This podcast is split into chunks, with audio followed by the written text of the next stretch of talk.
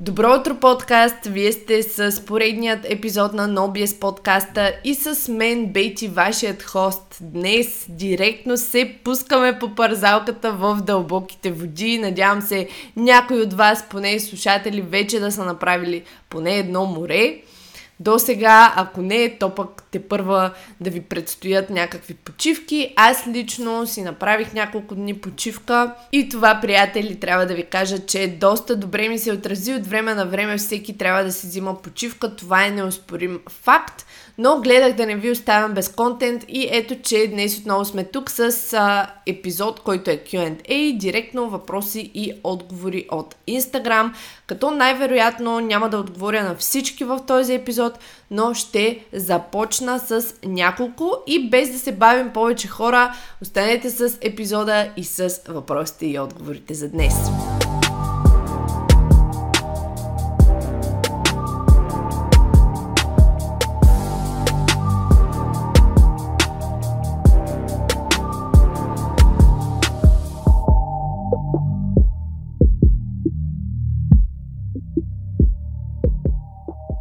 Сега аз си пия кафето и директно започвам с първия въпрос, а той е: какво мислиш за седемдесет и пет хард? Ако трябва да съм честна, това нещо не го бях чувала наистина.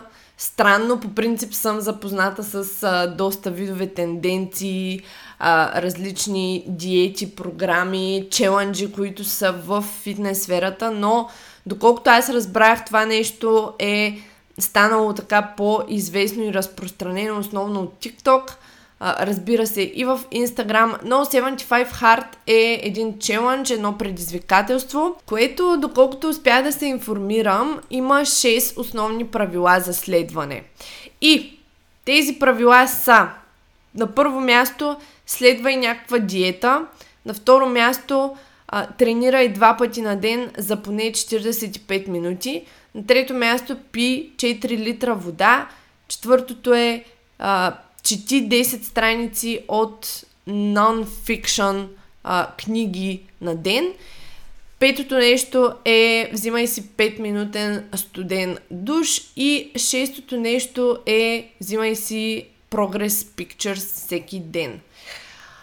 Аз като цяло не съм фен на предизвикателства. Сега ще ви кажа защо. Защото това са външно поставени правила и външно поставени, м- как да кажа, неща за следване, които не идват от вашата собствена мотивация. Това е доказано, че когато ние следваме нещо, което е externally validated, както казах и в преден подкаст, нещо, което е външно заложено, а не идва от нас самите и нашата вътрешна мотивация за нещата, доста често това нещо има начало, има край и след като това нещо приключи, то се забравя и отива в една черна дупка и отива в нищото. А, така че такъв тип челенджи аз като цяло поначало не съм фен.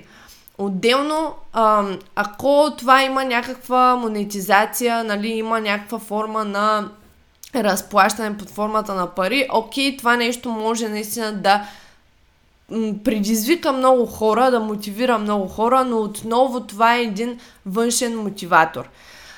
И цялостно аз смятам, че предизвикателствата са подходящи за хората, ако са много, много специфични. Сега нека да преминем и към това конкретно седемдесет и пет хард Challenge предизвикателство и защо смятам аз, че това е пълна простотия. На първо място, това предизвикателство е доста неясно зададено. Извинявам се, ако не съм видяла правилните ресурси за това нещо. Всъщност, естествено, най-основният ресурс е сайта на анди фрисела точка ком, който всъщност пропагандира това предизвикателство седемдесет и пет хард, но въпросът е, че за да стигнеш до самите изисквания, трябва да си въведеш информацията и да минеш през няколко стъпки, което аз не исках да се занимавам да правя, така че реших да потърся в други източници в интернет какво представлява самото предизвикателство. И от това, което намерих, предизвикателството представлява шест неща основни, които трябва да се следват. които просто са много неконкретни, ако аз съм ги разбрала правилно нещата. Първото от тях е следвай диета, второто от тях е тренирай два пъти на ден по четиридесет и пет минути. Сами по себе си тези неща не са лоши, реално не са нещо, което е вредно, но всички знаем какво правим ние хората. Ние вземаме информация, не задълбаваме, не я интерпретираме правилно, както аз за това се извинявам в момента, ако наистина не са такива правилата и аз гледам нещо друго, просто както ви казах, не исках да си правя профил, за да видя какво представлява наистина предизвикателството, но взимаме информация, интерпретираме я и много често ние не можем да разсъждаваме критично и това, което масово, масово, масово хората, които искат промяна, правят и нещо, за което аз говоря нон-стоп, е това, че те влизат в крайности. Влизат в едно all or nothing а, мислене, всичко или нищо, такъв стил, или всичко, или нищо, влизам в челенджа, правя го и съм all in, обаче ако нещо стане, изключвам шалтера. Нали? Това е проблемът на този тип, според мене, предизвикателства е, че те не се приемат като а, парче от пъзела, наречен живот, наречен ежедневие. Те се приемат като нещо, което е покривка и се слага отгоре и когато нещата не вървят а, или точно в този момент ние приемаме, че това нещо има начало и край и дори нещата да не вървят в този момент, ние бутаме, бутаме, натискаме, защото това е предизвикателство, трябва да се предизвикаме и като свърши това нещо, ние сме изтощени, ние нямаме сила да продължаваме с тези неща и се чувстваме все едно сме си обещали прекалено много. Ето заради това аз не харесвам цялостно идеята за м- такъв тип неща. Сами по себе си, нещата следва и диета и тренирай два пъти на ден, са нещо супер, супер здравословно, защото те ни дават структура на ежедневието. Обаче, как това нещо ще се интерпретира от хората? Ние като чуем следва и диета, веднага си представяме някаква крайна диета.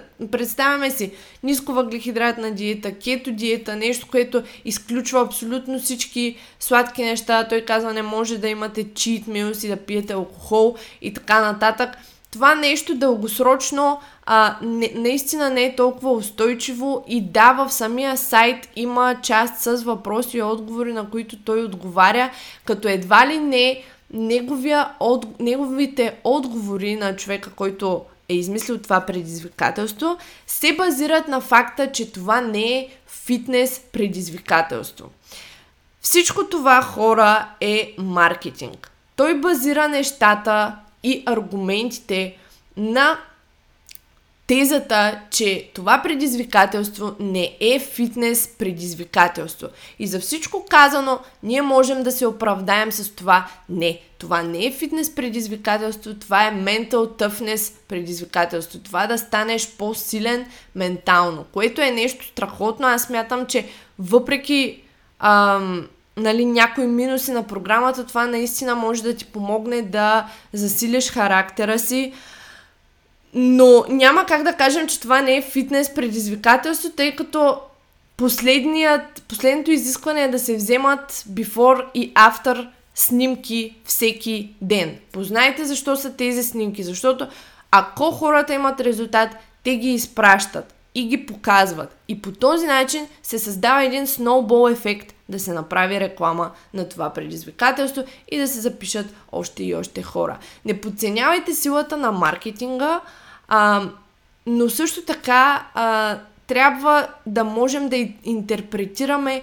изискванията, информацията, така че ние да извлечем полза от тях. Ако аз реша да правя едно такова предизвикателство, аз знам какво да правя. Знам каква диета трябва да следвам за себе си. Знам какво работи за мен. Това е нещо, което аз съм научила за себе си с години. Но когато един човек види който нали, не се занимава и професионално с това нещо, когато един човек види, следва и диета, той ще си избере най-вероятно една доста крайна система за следване, която дори може да не е здравословна за него и може да не съвпада с изискванията на физическата активност на тази програма. Защото когато аз прочета тренирай по четиридесет и пет минути, два пъти на ден, единият път от които да е навънка, аз ще знам, четиридесет и пет минути ще ходя и ще се разхождам, ще се опитам дори по, по време на разходката да дишам диафрагмено, да смъквам своя кортизол, да се насоча към релаксация и ам, отмора, така да се каже. Докато един човек, който прочете тренира и четиридесет и пет минути навън, той може да си представи това, че той трябва да бяга четиридесет и пет минути навън и отделно от това четиридесет и пет минути да се натиска в залата до край. Ето това нещо, този ам,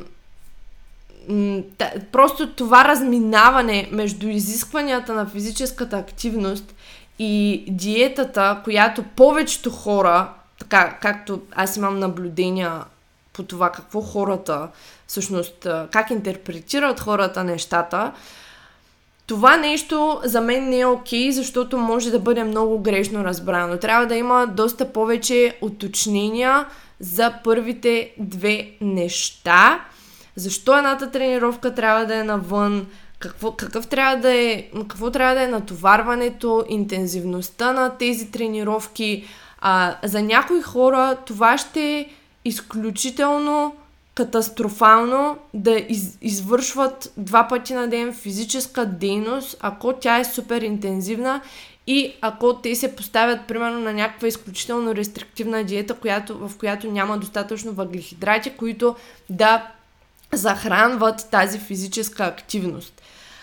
Ето тези неща малко се разминават и трябва просто да има повече уточнения, да е много по-конкретно. Ясно е, че това нали, в спрямо нали, маркетинга на съответното предизвикателство в кавички не е фитнес предизвикателство, но това е едно абсолютно изцяло фитнес предизвикателство, базирано на основните закони на биохимията и на основните закони на термодинамиката, за това, че когато следваме диета, най-вероятно ние ще влезем в силни ограничения, ще сме в калориен дефицит, когато тренираме два пъти на ден, оттам също ще идва доста висок energy expenditure и това нещо ще доведе до калориен дефицит, при който ние най-вероятно ще отслабваме, но тъй като това цялото нещо се маркетира под формата на една програма, която е за mental toughness, т.е. една програма, коя, пред която ние трябва да докажем пред себе си,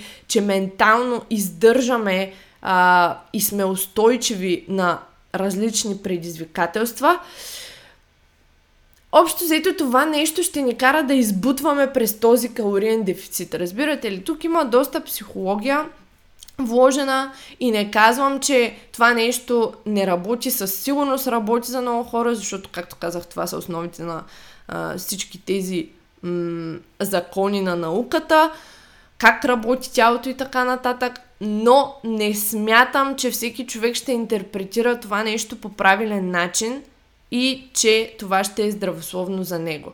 Според мен другите неща, които са за това да четем десет страници от а, някаква книга и да си вземаме пет минутен а, студен душ, това са просто вмъкнати неща за самия маркетинг, за да може един вид човек наистина да си мисли, че чрез това предизвикателство той се е насочил към себеизграждане, а, той се е насочил към това да се предизвиква себе си, да изгражда своят ментален а, капацитет и така нататък, които тези неща са окей, но не е нещо, което конкретно за всеки човек е необходимо. Нали, разбирате? Аз затова в този подкаст говоря за инструментите, които човек може да използва отделно в своя конкретен случай, за да постига едно себеподобрение, а, да не се критикува, да може обективно да гледа на нещата, да има awareness за нещата, за да може сам човек да прилага конкретно за себе си персонално каквото е необходимо. ако да кажем, при мен проблемът е, че точно аз влизам в крайности, а не трябва да влизам в крайности, този челъндж изобщо няма да е подходящ. Докато при някой друг, който има някакъв друг проблем, да, този челъндж може да е подходящ. Така че тук са адски много фактори, не съм против тези неща, но много трябва да се внимава при човека, който ще го приложи, как той интерпретира нещата. Според мен, Анди а, или там този пич, който го е създал, трябва да направи много конкретни уточнения за всички изисквания или ако има такива, те да са много ясни и да не се крият изцяло и само зад насоката, че програмата едва ли не, не е фитнес предизвикателство. Защото това е фитнес предизвикателство, целта е някакви хора да отслабнат, да си покажат плочките, да се снимат всеки ден, да изпратят before и after и това нещо да се разпространи. А, просто може да бъде приложено добре за някого, може някой да има полза, но трябва да се внимава с нагласата. Нагласата винаги е ключовото нещо. Защото зад това, което правим, винаги е ключовото нещо. Аз лично, лично говоря тук специално за себе си, не обичам да следвам неща, които някой друг ми е поставил за следване. Искам нещата, които следвам, да идват от мен, да са с една вътрешна мотивация и да са неща, зад които аз знам какъв е отговора на въпроса защо. Не просто някой да ми наложи нещо. Добре, окей, това е предизвикателство, но аз като го мина това предизвикателство, м- дали ще успя да задържа резултатите? Защото ще дойде един момент, в който ще се стигне до въпроса подсъзнателно защо и ако тези граници не са наложени от мен, а са наложени отвън, аз най-вероятно ще се откажа от тях. Та, това мисля аз за всякакъв такъв тип предизвикателства. Внимавайте как ги интерпретирате, внимавайте какъв е маркетингът за тези неща и дали са подходящи за вас лично в вашия конкретен случай. Не съм против, не съм и за. Неутрално мнение, казах кои фактори трябва да се разгледат при такова нещо. А и между другото, ако се замисля, аз наполовина или може би една трета от челенджа си го правя, така или иначе, защото първо, че ние тренираме в екстремни условия, смисъл нашите, което от една страна си е някакъв челендж, половината зали в България, климатиците им не работят. И второ, че на мен ми се налага така или иначе в момента да къпя със студена вода, защото, както знаете, всяка година на места топофикация решава да спрат топлата вода за седем-десет дена. В случая, в момента тече този период при мен. Не знам, ако оставям вода в големи бутилки, може би за минути ще се стопля на тия четирийсет градуса, но не е добре да се ползват пластмасови бутилки. М- говорила съм за това, говорила съм за би пи ей, за м- ендокринните нарушители. Като цяло не обичам да използвам една бутилка, когато тя е пластмасова, повече от един път, камо ли да оставям на слънце вода в нея да престои и така нататък и така нататък, въпреки че аз няма да я пия, но все пак. Цялостно този челендж бих казала, че наполовина съм го минала, защото всеки ден си взимам студен душ. Да, преминаваме нататък към следващия въпрос и този въпрос е следният. Чолака, кога ще те заведе на вечеря и кога ще ходим в Вила Русиче да ревем заедно? Общо взето, Чолака, кога ще ме заведе на вечеря е нещо, което аз не мога да дам отговор, понеже не мисля, че ще се случи скоро. Това не означава, че ние не си правим вечеринки вкъщи. Но доста добър въпрос, на който нямам отговор, ако трябва да съм честна. Та, ако запазя, може би, една минута мълчание в точно този awkward момент, може би ще получа някакъв а, сигнал или отговор отгоре, от Всевишния. Така де. NoBS Chalk. сто процента премиум магнезиев карбонат от NoBS Fitness. Абсорбира влагата и подобрява хвата. подходящ както за фитнес и стрит фитнес любители, така и за катерачи. Стилна и удобна за пренасене кутия, която позволява лесно съхранение на суровината. За поръчки посетете no dash bullshit dash fitness точка com наклоня на черта NoBS долна черта shop. Да, следващият сериозен въпрос е: колко често и какво месо присъства в менюто ти?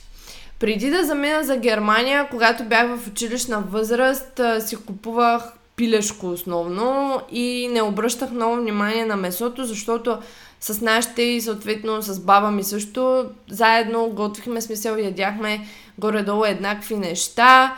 М- пилешко, свинско, телешко и така нататък, но не съм обръщала внимание на това как аз сама ще си купя месо и как ще го обработя. Когато заминах в Германия, все пак там съм живяла четири години и те там гледат много телета. Те гледат много телета, пилешкото не ми харесваше особено там.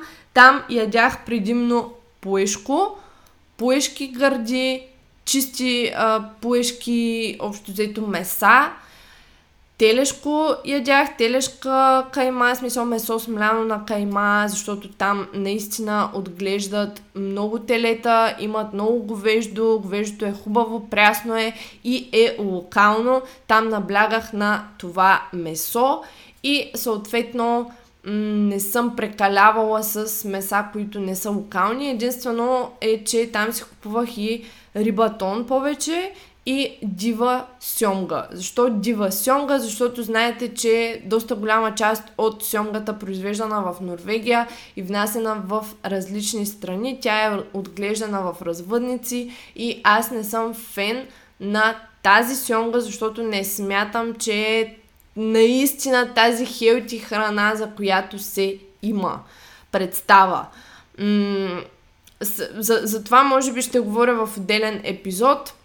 Дали сьомгата съдържа ГМО, тежки метали и така нататък, нали, с какво хранят, с какво тъпчат.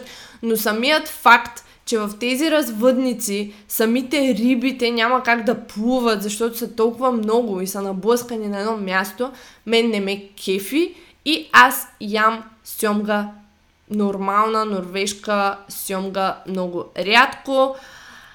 По-скоро предпочитам да ям дива сьомга, която в България не е разпространена като месо. Мисля, че само в Lidl има, защото Lidl е а, австрийска верига, мисля, че. Или австрийска, или... Не, не е немска. Мисля, че е австрийска. Няма значение каквато и да е верига. Мисля, че в Lidl продават замразена дива сьомга.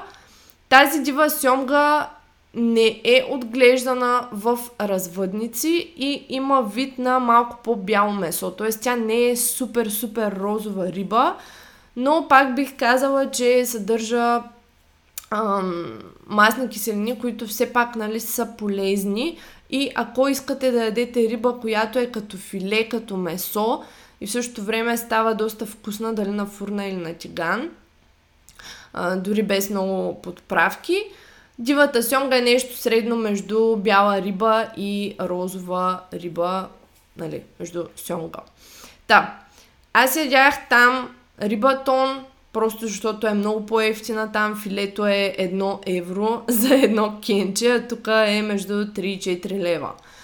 Рибатон, дива сьомга, телешко, говеждо, пуешко и много рядко пилешко. Честно казано, това, което ям тук, не се различава толкова много, с изключение на това, че рибата, която ям, основно може би е пастърва и този тип риби, т.е.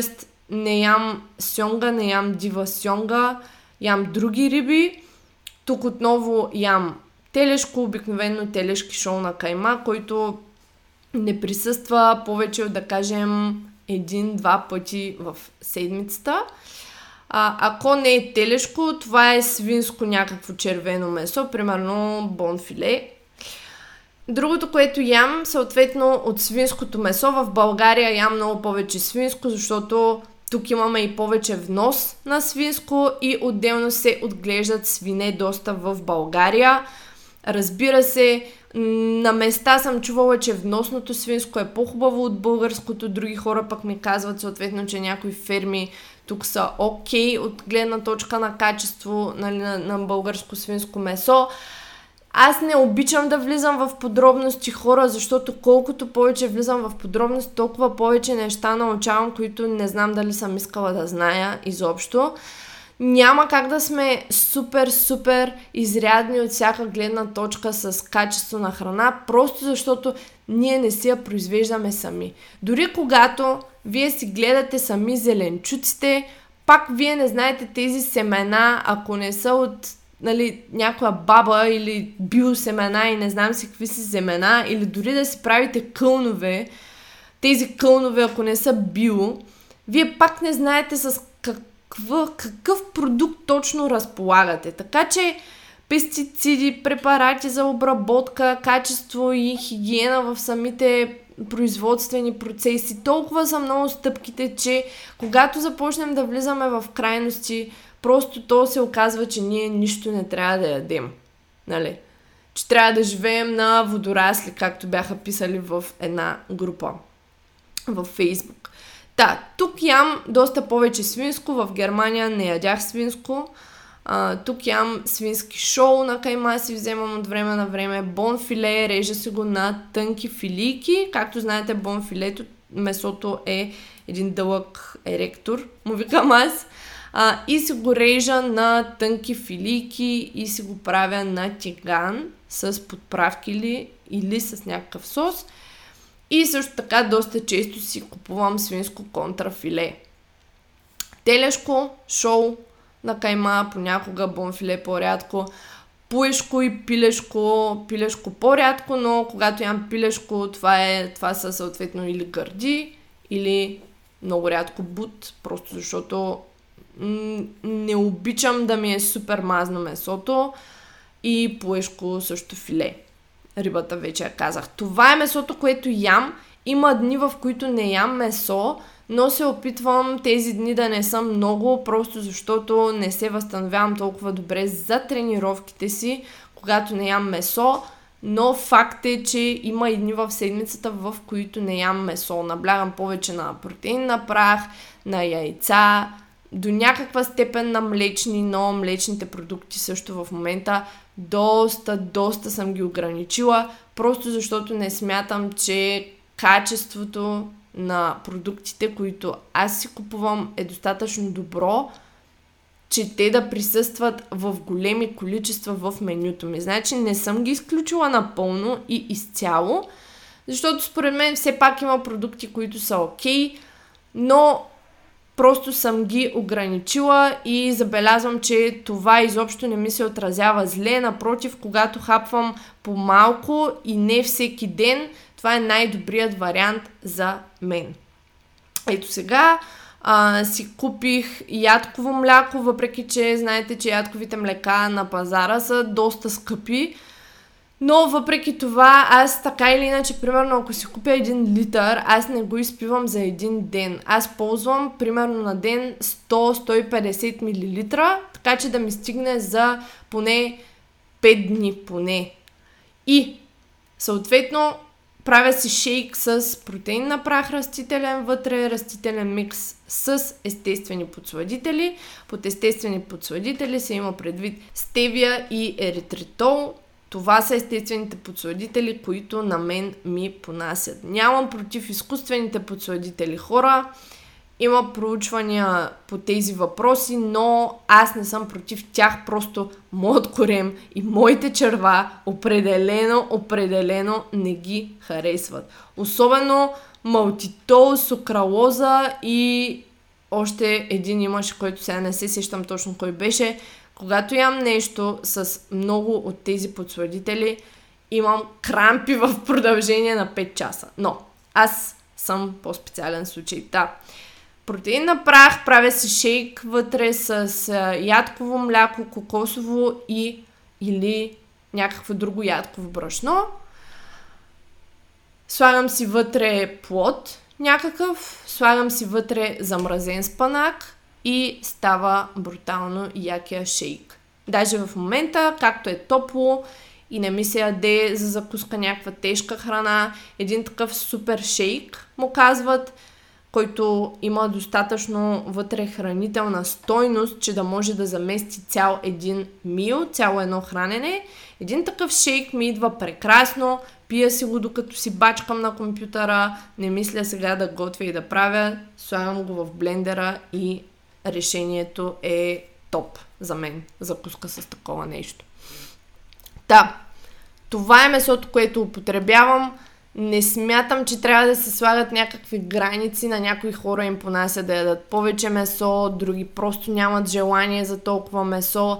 Трябва да спазваме това, което чувстваме натурално за нашето тяло, но не забравяйте, че мускула си е мускул и когато вие тренирате интензивно и когато тренирате хард, няма как да се възстановявате толкова добре, не ядейки месо, отколкото ако поне веднъж на ден или поне примерно четири-пет дни от седмицата вие имате качествено, хубаво, чисто месо в менюто си. Просто е различно. Това и с клиенти съм го видяла, и с себе си съм го видяла.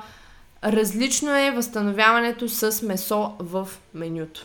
One силовият коучинг от NoBS Fitness е най-персоналната ни услуга, която включва тренировачен и хранителен коучинг, както и постоянен личен контакт чрез видеоразговор или аудиоразговор на ежеседмична база. Всичко това се случва чрез специализиран софтуер и мобилна апликация. За да се запознаете с нас и тази услуга, запишете безплатен час на no dash bullshit dash fitness dot com slash booking, като целта на конферентният разговор с Калоян и с мен Бети е да се запознаем с вас, да разберем какви са целите ви и да начертаем план за осъществяването им. Също така ще ви обясним какъв точно е работният процес за one-on-one силовия коучинг. дабъл ю дабъл ю дабъл ю точка no dash bullshit dash fitness точка com, отдел услуги one-on-one силов коучинг.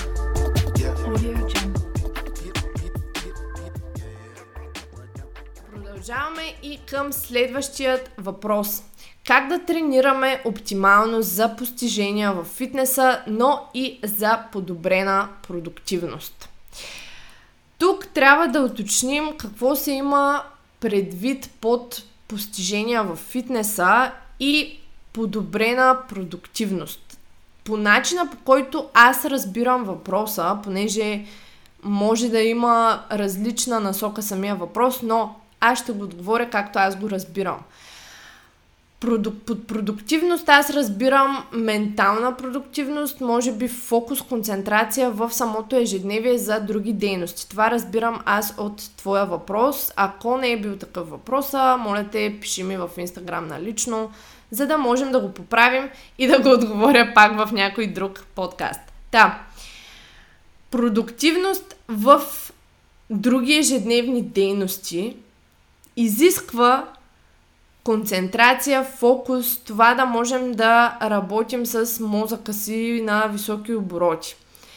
Само че човешкото тяло, за жалост, малко или много има леко изчерпаеми ресурси. Не говоря за воля, не говоря за мотивация, това са супер субективни, вятърничеви неща. Тук говоря буквално за ресурси като а, глюкоза, като нали, чисто физиологични процеси, които изискват енергия в тялото, нервната система изисква енергия в тялото, невроните, нервните сигнали и така нататък. И ако ние се отрепваме в залата, със сигурност, дори аз съм го изпитвала, други неща в ежедневието могат да бъдат повлияни. Така че ако човек е в някаква фаза, в която иска да е продуктивен и извън залата, той трябва да има едно на ум до каква интензивност ще стига в тренировките си. Аз, например, бих казала, ако, трябва, ако разбирам наистина правилно въпроса, че не трябва да се стига до отказ на всяко едно упражнение, особено ако упражнението е силно измарящо нервната система, ако съм разбрала въпроса правилно и имаш предвид подобрена продуктивност извън залата. Ако имаш предвид продуктивност в някакъв спорт или нещо друго, тогава вече си говорим за изцяло друго нещо. Но по начина, по който аз разбирам въпроса, ти питаш как да тренираме оптимално за постижения в фитнеса, т.е. хем да се подобряваме в фитнеса, хем да не ни смачква това извън залата. Та, бих казала, не дей да стигаш до отказ на всяко едно упражнение и всяка една серия. Стигай до отказ на, може би, първите, ам, на, може би, някои серии от базовите упражнения, ако можеш да грайндиш с добра техника. Ако изпитваш някакви болки, дискомфорти и така нататък, базовите упражнения стигай близко до отказ, но не ги изграйндвай. Защото просто тук е много персонално, няма как да дам точна насока, но аз не смятам, че човек може да е супер продуктивен извън залата, ако се изцежда в тренировките. Това не означава обаче, че тренировките не могат да напредват и не можеш да имаш прогрес без да се изцеждаш на макс. Това е абсолютна лъжа. Напротив, аз се опитвам да тренирам точно по този начин, хем да прогресирам с някакво бавно темпо, с тежести или повторения и така нататък. Хем да мога, като се върна от тренировка, да си свърша всички останали задачи, които имам през деня. Интересно е, че тялото се адаптира. Ако му даваш време, ако му даваш достатъчно почивка, ако не тренираш всеки ден, а тренираш три-четири пъти, ти с времето, лека по лека, натискайки с хубава техника, тялото ти ще се адаптира и така или иначе ще имаш по-добри постижения в фитнеса и ще можеш да извършваш повече работа и извън фитнеса, защото ти се адаптираш. Ти се адаптираш към натоварването и ако в началото, примерно, си грайндила в някаква тренировка и извън тренировката си се чувствала траш и не си могла да правиш нищо друго, в последствие, в бъдеще, да кажем, на същите повторения и на същите килограми, вече ще можеш, ще отидеш да си свършиш тренировката по-бързо, няма да си толкова изтощена, извън тренировката ще можеш да си вършиш и други задачи. Така че тялото така или иначе се адаптира и нагласата е много важен фактор в цялата схема. Както казах и в предния подкаст, менталният заряд е изключително важен фактор а, в това да сме продуктивни, но за мен един човек трябва да внимава с каква, до каква граница стига в тренировката си, ако иска да може да прави неща и да използва мозъка и тялото си и извън залата в други сфери и в други активности. Няма как да ходиш примерно пет-шест пъти на фитнес, да се максиш там, да, се, да си оставяш сърцето и душата в тая тренировка и да очакваш, че ти ще имаш мотивация и ще имаш концентрация за други дейности, когато се прибереш. Няма как да се случи това нещо, защото тялото си има капацитет. Колкото и да не ми се иска, да, чрез воля, чрез нагласа, чрез а, ментален пуш, тялото няма граници, но не го казвам в такъв смисъл. Разбирате какво имам предвид. За това, според мен, за всички заети хора, за всички хора, които не са професионални атлети, три до пет тренировки са оптималният сплит. Дори пет, пет тренировки, дори за повечето хора, ако са заети, е много-много критично за тяхното възстановяване. три-четири тренировки според мен са абсолютно достатъчни. Тренировки, в които знаеш, че ще отидеш, ще дисръпнеш своята хомеостаза, както се казва на английски, ще дадеш всичко от себе си, ще направиш на някои упражнения подобрения и ще имаш време да се възстановиш от тези тренировки. Да, това е което аз мисля, дано съм разбрала въпроса правилно. Преминаваме и към следващият а, въпрос. Какво те мотивира за изграждането на такъв тип мускулатура? Аз не, не знам първо какво имаш предвид под такъв тип мускулатура. А, аз не искам такъв тип мускулатура for the sake of да имам мускули.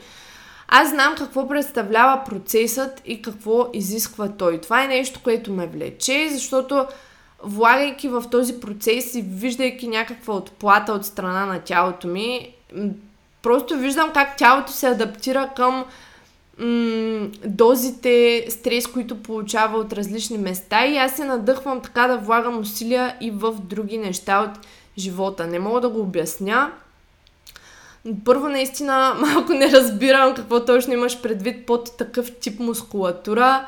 А, мускулатурата няма тип, всеки изгражда мускули по един и същи начин. Генетиката естествено играе роля, но няма как, примерно, защото сред жените а, царят и такива разни митове, че с много повторения и ниски тежести ще имат по-издължени, по-тънки мускули, а с големи тежести и с тежко ще имат набъбнали, дебели, широки мускули, някакви такива простоти. Това са пълни простоти. Ам, не е вярно това нещо. А, тъ, какво значи, нали, такъв тип мускулатура? Не разбирам, но може би просто ти ме питаш откъде намирам мотивация да изобщо да се влагам в този процес. Мотивираме това да вляза в зоната и да се фокусирам в тренировката. Това нещо, ако човек умее да го прилага в тренировките, ще може да го прилага и в други неща. Просто наистина не мога да го обясня. Това е малко специфичен майндсет, който не всеки има. Но това е да отидеш на тренировка, да влезеш в зоната, без значение дали тренираш сутрин или вечер, дали си ял много или си ял по-малко. Това е да си планираш, да се организираш, да дадеш това, което трябва в залата. Това е твоето време. Ето този процес аз го обожавам и се наслаждавам. Аз не гоня само мускулите като краен резултат, напротив. Дори не толкова те ме влекат, колкото самия процес да вляза в зоната и да свърша нещата, които искам да свърша в залата. Просто това адски много ми доставя удоволствие и ме удовлетворява, а резултатите са просто резултати. В смисъл, крайният ефект е просто резултат от този процес и аз не гоня резултата, аз гоня процеса. Може би затова намирам мотивация, защото просто ми харесва това, което правя. И последният въпрос, на който ще отговоря днес, а другият ще го оставя за един друг подкаст, може би с Тедо ще го обсъдим, защото и той е много интересен. А, последният въпрос е: коя марка коластра пиеш, тъй като се замислям дали да не започна да пия. Марката коластра, която използвам, е Aqua Source. Това са единствените добавки. Естествено, разни такива витамини и минерали си ги взимам от комерциални марки, от аптеката понякога. Но марката, единствената добавка, която аз използвам, е Aqua Source. Аз самата съм дистрибутор, не го споделям, защото да, това е пирамидална фирма, но аз съм дистрибутор не за да продавам на други хора, а за да си купувам за себе си. Който има желание, може да ми пише, но не го правя с цел да продавам продукти на клиенти или на хора. Аз съм дистрибутор на тази марка, просто защото аз самата си купувам продукти. И аз вярвам в тези продукти, да, не са супер евтини, но са абсолютно натурални и тази марка за мен и за моето тяло е доказала, че действа добре. Продуктите са с произход, който не е индустриален, абсолютно натурални, имат много хубави съставки и аз харесвам тези продукти. Така че коластрата, която пия, е на Aqua Source. Тя е в комбинация с пробиотици. На мен лично много добре ми влияе. Пие се сутрин на гладно. Това, което ти ще видиш в интернет, са изключително надути цени. Така че ако искаш, може да ми пишеш налично, за да ти кажа а, по-ниски цени, за да не правя реклама сега тук в подкаста. И последният въпрос, който получих, е свързан с това, кой трябва да плаща сметката, когато се ходи по срещи, но това ще го оставя за следващия подкаст с Тедо, защото искам да видя той какво мисли по въпроса. Та, това бяха въпросите и отговорите за днешния епизод. Надявам се да ви е било интересно. Ще го оставя рол, няма да го обработвам този епизод и директно ви го пускам да си пиете кафенцето с мен. Чао от мен, хора! Ако някой има нужда от помощ, знае къде да ни намери: дабъл ю дабъл ю дабъл ю точка ен о бус фитнес точка ком и да разгледа нашите услуги в графа услуги в сайта NoBS Woman, NoBS Strength, които са на сто четиридесет и девет лева на месец, и one-on-one силов и хранителен коучинг, за който си записвате час, запознаваме се и ви споделяме цената. Чао от мен и се чуваме следващия път!